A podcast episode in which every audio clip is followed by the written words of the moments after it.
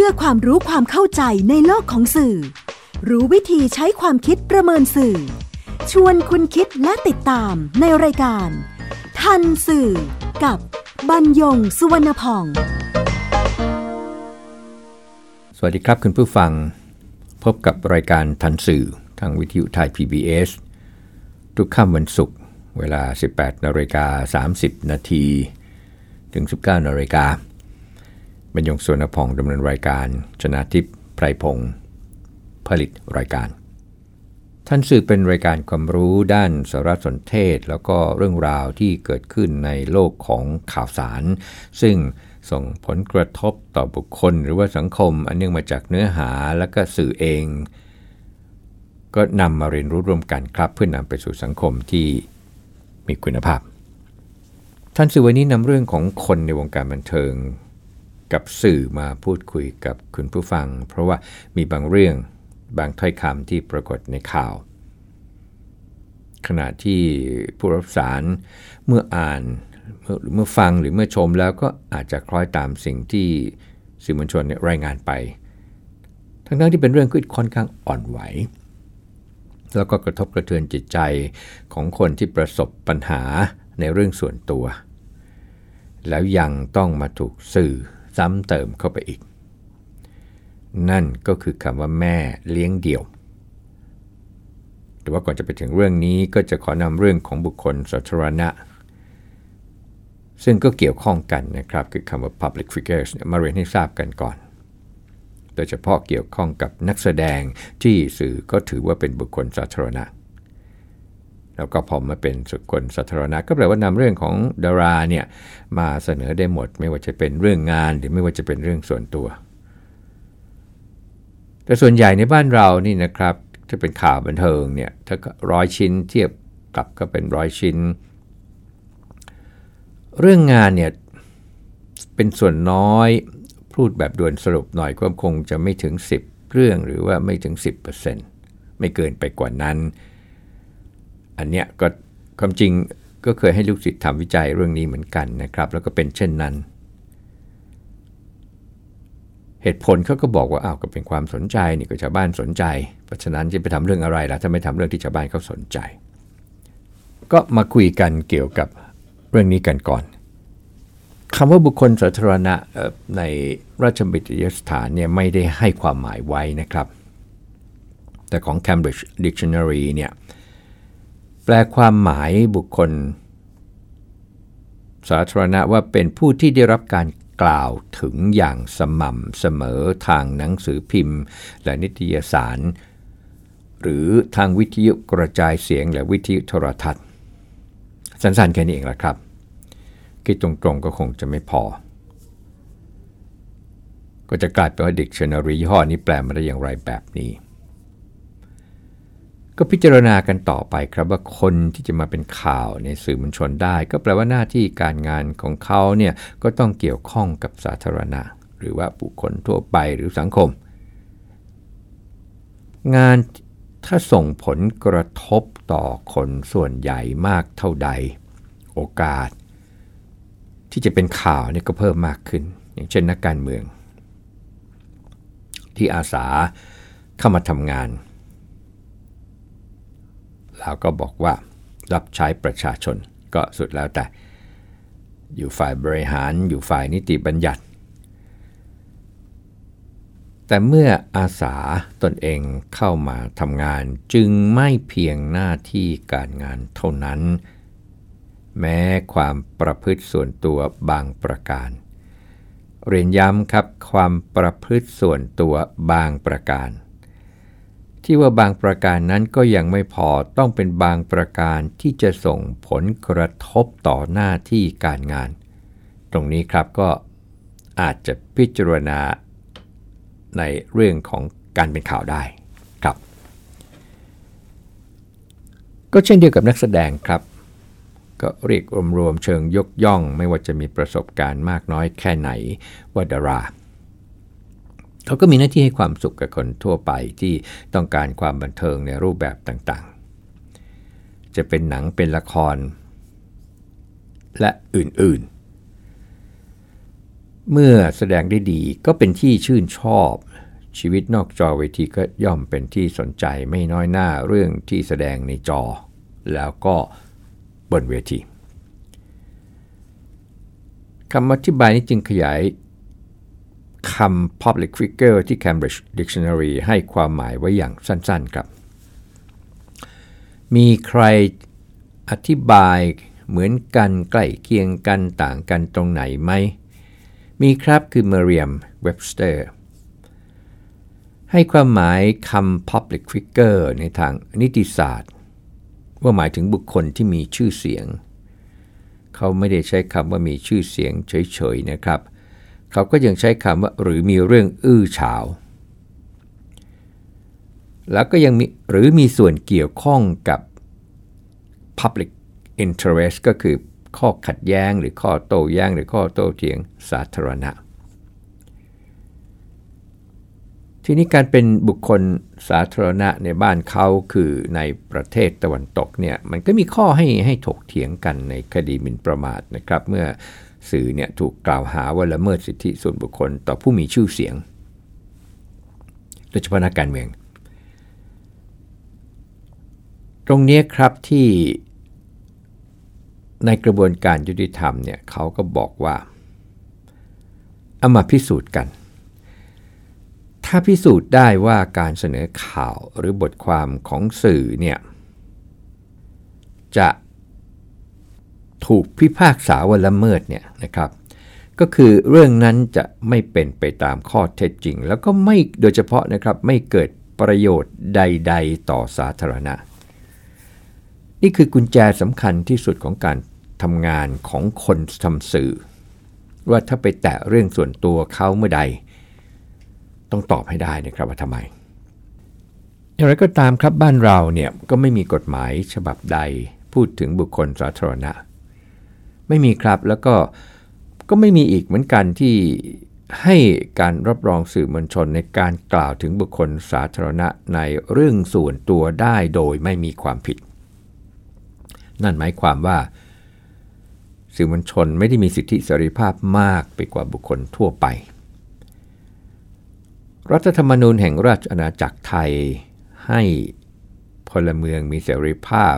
ในการแสดงความคิดเห็น การพูด การเขียนภายในกรอบขอบเขตของกฎหมาย สื่อก็เป็นพลเมืองเหมือนประชาชนคนอื่นๆ ไม่แตกต่าง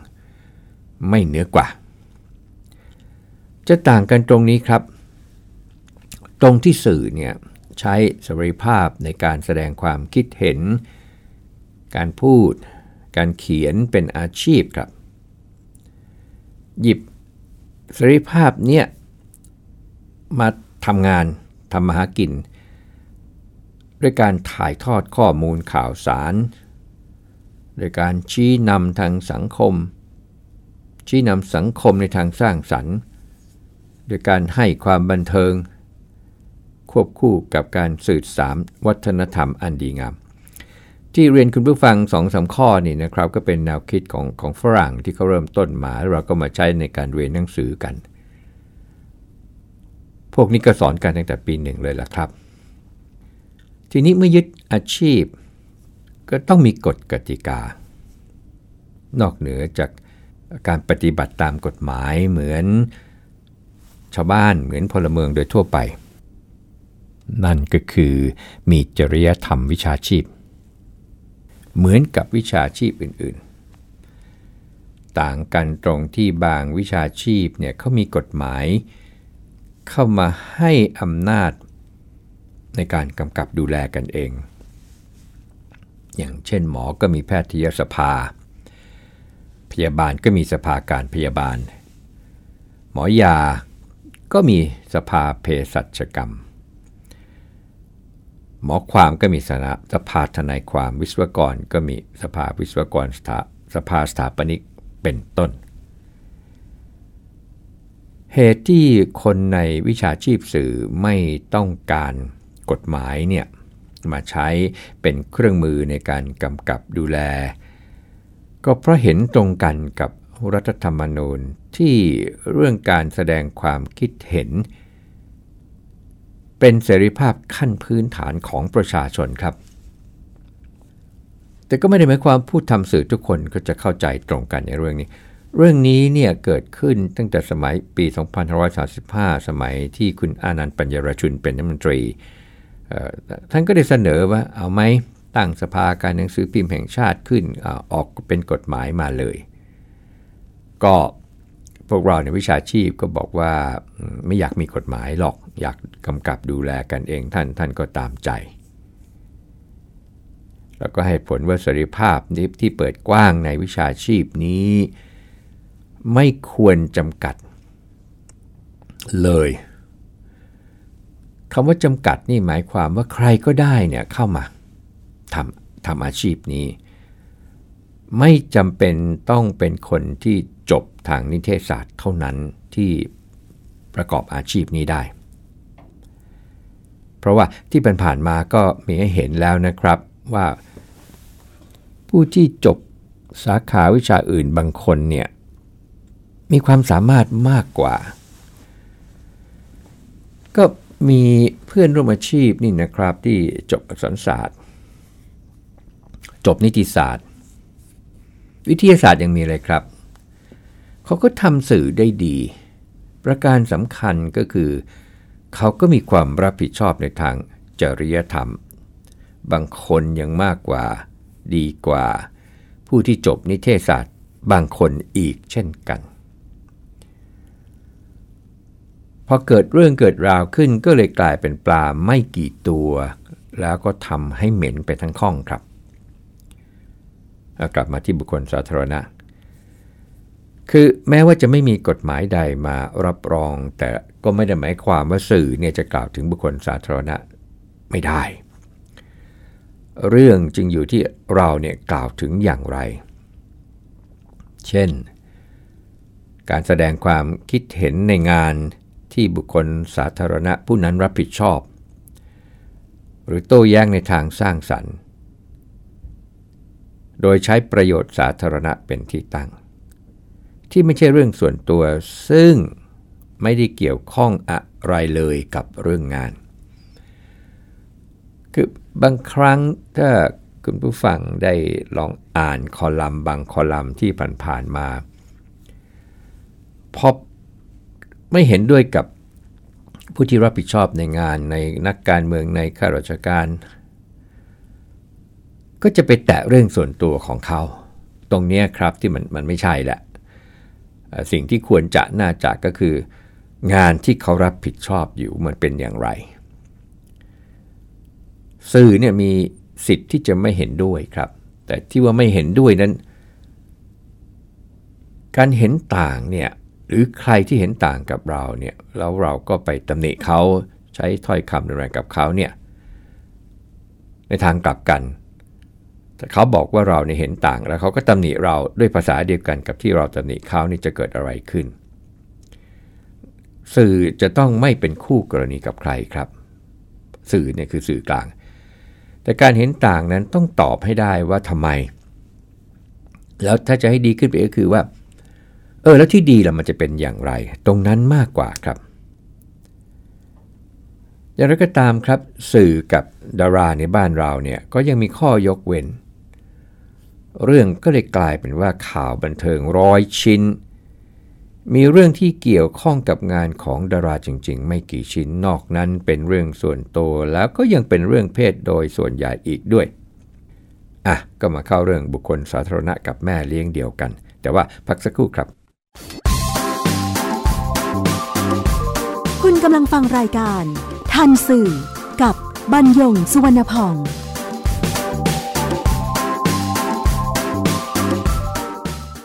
คุณเชื่อหรือไม่ ครีมหน้าใสขาวเร่งกระปุกเดียวเอาอยู่ 3 วันเห็นผล กาแฟลดความอ้วนเร่งด่วน 7 วันลดลง 10 กิโล ผลิตภัณฑ์เสริมอาหารผิวขาววิ่งเปล่งประกายออร่าภายในหนึ่งสัปดาห์ ถ้าคุณเชื่อ คุณกำลังตกเป็นเหยื่อโฆษณาโอ้อวดเกินจริง อยากสวยอย่าเสี่ยงอย่าหลงเชื่อคำโฆษณา ผลิตภัณฑ์สุขภาพโอ้อวดเกินจริง อยากสวยแบบไม่เสี่ยง ค้นหาความจริงที่ถูกต้องได้ที่ www.oyo.com หรือ Oyo Smart Application ด้วยความปรารถนาดีจากสำนักงานคณะกรรมการอาหารและยากระทรวงสาธารณสุข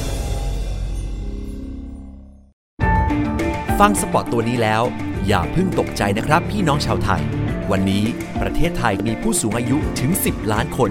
จำนวนผู้สูงอายุจะมีมากกว่าเด็กและวัยรุ่นหนึ่งใน 10 ต้องอยู่ตามลำพัง อายุจะยืนยาว แถมยังเจ็บป่วยและยากจน คุณคงไม่อยากเป็นหนึ่งในนั้นใช่ไหมครับ เตรียมตัวให้พร้อมตั้งแต่วันนี้ หัวใจไม่มีวันชรา ไทย PBS ติดปีกความคิด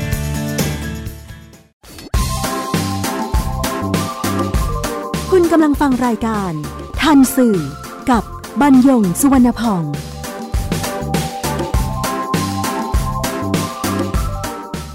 จากข่าวสองนักแสดงชายหญิงวัยรุ่นคู่หนึ่งที่ความรักไม่ราบรื่นแล้วก็ปรากฏเป็นข่าว โดยความถี่เนี่ยมากกว่าข่าวการเมืองมากกว่าทุกข่าวอีกในรอบสัปดาห์สองสัปดาห์ที่ผ่านมานั้น แล้วก็ ประเด็นที่หยิบกันมาก็คือที่ฝ่ายหญิงเนี่ยตั้งครรภ์ประมาณ 7 สัปดาห์ความจริงก็เพิ่มขึ้นไปเรื่อยๆนะครับ ตอนนี้ไม่ใช่ 7 สัปดาห์แล้ว ทั้งคู่ก็เลยจัดให้มีการถแถลงข่าว แล้วก็มีคุณพ่อคุณแม่มานั่งร่วมด้วยในการถแถลงข่าว ซึ่งเข้าใจว่าน่าจะดีกว่าปล่อยให้สื่อขุดคุยต่อไปกันเอง ซึ่งเดี๋ยวจะไกลมากไปกว่านี้ก็ความจริงก็ไกลไปพอสมควร ในช่วงที่มีถแถลงข่าว หนึ่งในคำถามที่กลายเป็นพาดหัวในหลาย ๆ สื่อที่มีรายการแล้วก็มีหน้าข่าวบันเทิงในวันถัดจากวันถแถลงข่าวก็คือคำถามที่ว่าโอกาสที่จะเป็นแม่เลี้ยงเดี่ยวในกี่เปอร์เซ็นต์ อันนี้นักข่าวชายถาม แล้วก็ตามด้วยนักข่าวหญิงฟังดูเหมือน แล้วก็บอกชื่อนักแสดงชาย ว่าจะรับแต่ลูก ไม่รับแม่ ถ้าเป็นแบบนั้นแล้วก็เอ่ยชื่อนักแสดงหญิง คิดภาพไว้ในหัวไว้บ้างไหมนี่นักแสดงนักข่าวหญิงถาม ถามรุกตอบคำถามเชิงรุกอันนี้ครับที่นักข่าวคนที่ถามก็คงจะคาดเดาไปในอนาคตแล้วว่า อย่างไรเสียนักแสดงวัยรุ่นคู่นี้ก็คงจะไม่อยู่ด้วยกันแล้ว แต่ว่า ความที่เป็นคำถามที่นึกไม่ถึง นักแสดงหญิงถึงกับสะอึกกับคำถามของนักข่าว คือตนเองก็คงจะนึกไม่ถึงว่าจะต้องถูกตั้งคำถามอย่างนี้ แล้วก็ทำเท่าจะร้องไห้ ดีแต่ว่าคุณแม่ของเธอเนี่ยเอื้อมมือไปรูปศีรษะให้เข้มแข็ง ซึ่งซึ่งก็ทำให้หยุดแล้วก็ตั้งตัวได้ ความรักของแม่ ความอบอุ่นของแม่ ขณะที่การเสนอข่าวในวันรุ่งขึ้นของบางสื่อยังมีประโยคอื่น ๆ ที่สื่อความหมายเป็นในทางลบเช่น ใช้คำว่าเฉาโฉข่าวแบบเนี้ยมันมือเขาละก็มีข้อพิจารณาสองประการ ประการแรกก็คือ นักข่าว กับคำถามที่ว่าเอ๊ะถามแบบนี้ได้ไหมเนี่ย ก็ถ้าจะตอบว่าได้ก็ตอบได้ครับว่าตอบว่าได้ ตอบว่าไม่ได้ก็ก็ได้อีกเหมือนกันแล้วจะใช้อะไรเป็นเกณฑ์การพิจารณาว่าได้หรือว่าไม่ได้ ก็เรียนคุณผู้ฟังครับว่าคำถามแบบนี้เนี่ยตอบได้จริงถามได้จริง แต่ไม่น่าจะใช้เนี่ยกาลเทศะนี้ตรงนั้นมากกว่าครับ เพราะว่าช่วงขณะที่ถแถลงข่าวเนี่ยก็จากสิ่งต่างๆที่ตามมาตลอด2องสองสองสัปดาห์เต็มๆเนี่ยมันเป็นเวลาที่อ่อนไหว แล้วก็ไม่มีการถแถลงข่าวในเรื่องนี้ที่นักข่าวถามนำอย่างเป็นทางการ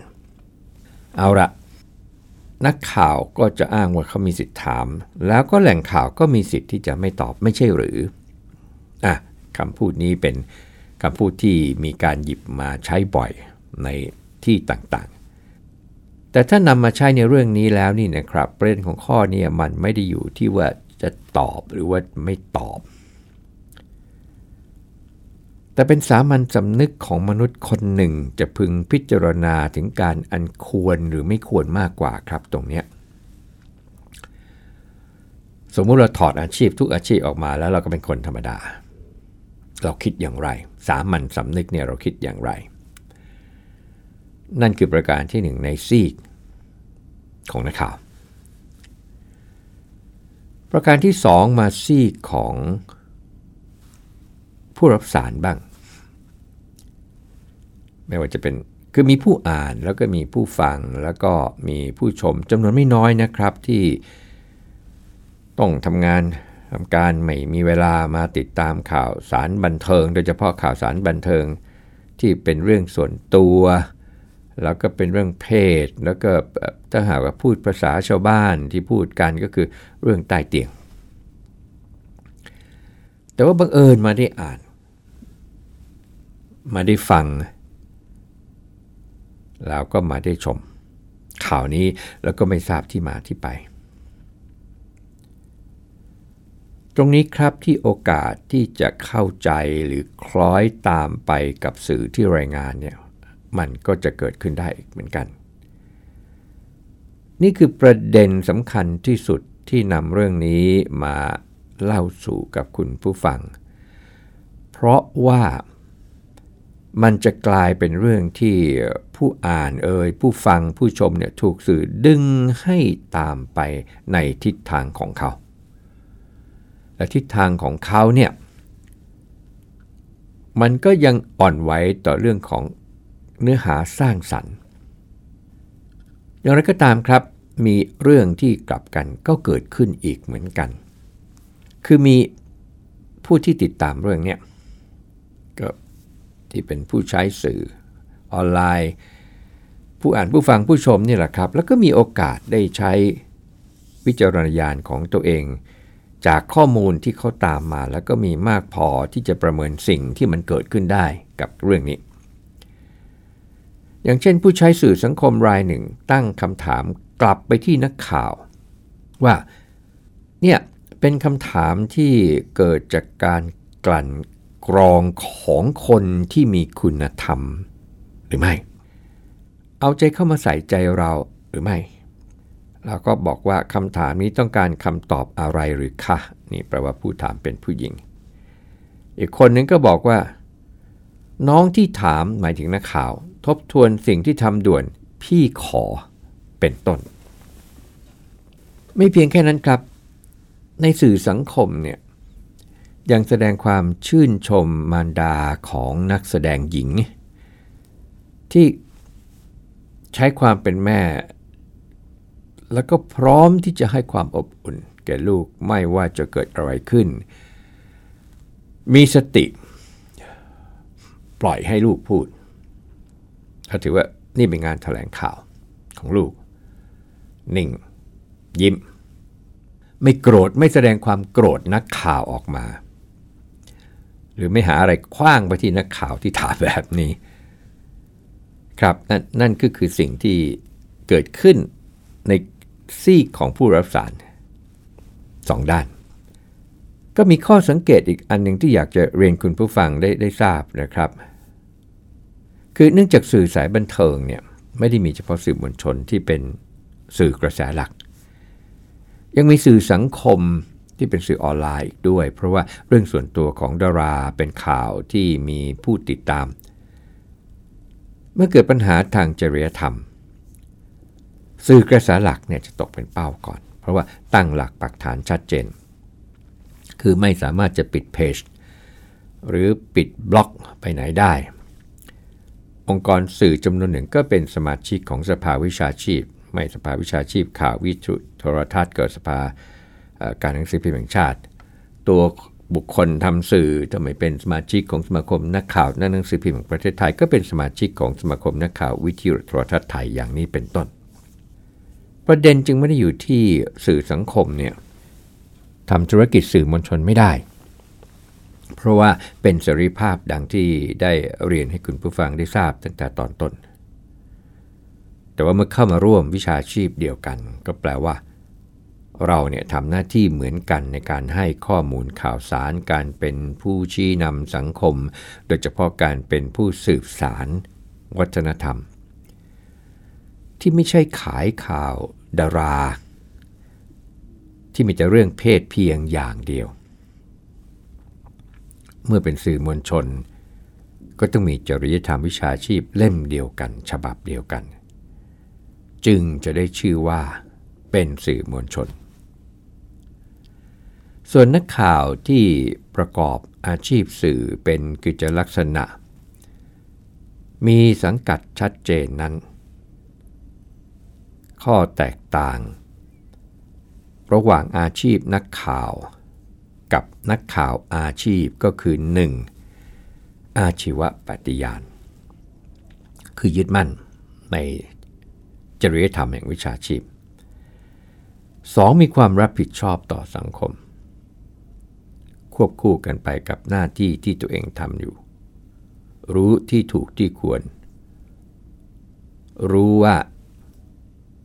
อะไรควรและอะไรไม่ควร และ 3 ก็คือการเป็นผู้พัฒนาตนคือไม่ได้อยู่เฉย เพราะการพัฒนาตนเองตลอดเวลาก็จะทำให้ไม่ลืมตัวเองแล้วก็ไม่ถูกใครเขามาบอกว่าเรานั้นก็คือกบในกะลา พบกับทันสื่อทางวิทยุไทย PBS ทุกค่ำวันศุกร์เวลา 18นาฬิกา30 นาทีถึง 19นาฬิกาบรรยงสวนพอง สวัสดีครับ ติดตามรายการทันสื่อได้ทางวิทยุไทย PBS www.thaipbsradio.com แอปพลิเคชัน Thai PBS Radio ติดตามข่าวสารทาง Facebook ได้ที่ facebook.com/thaipbsradiofan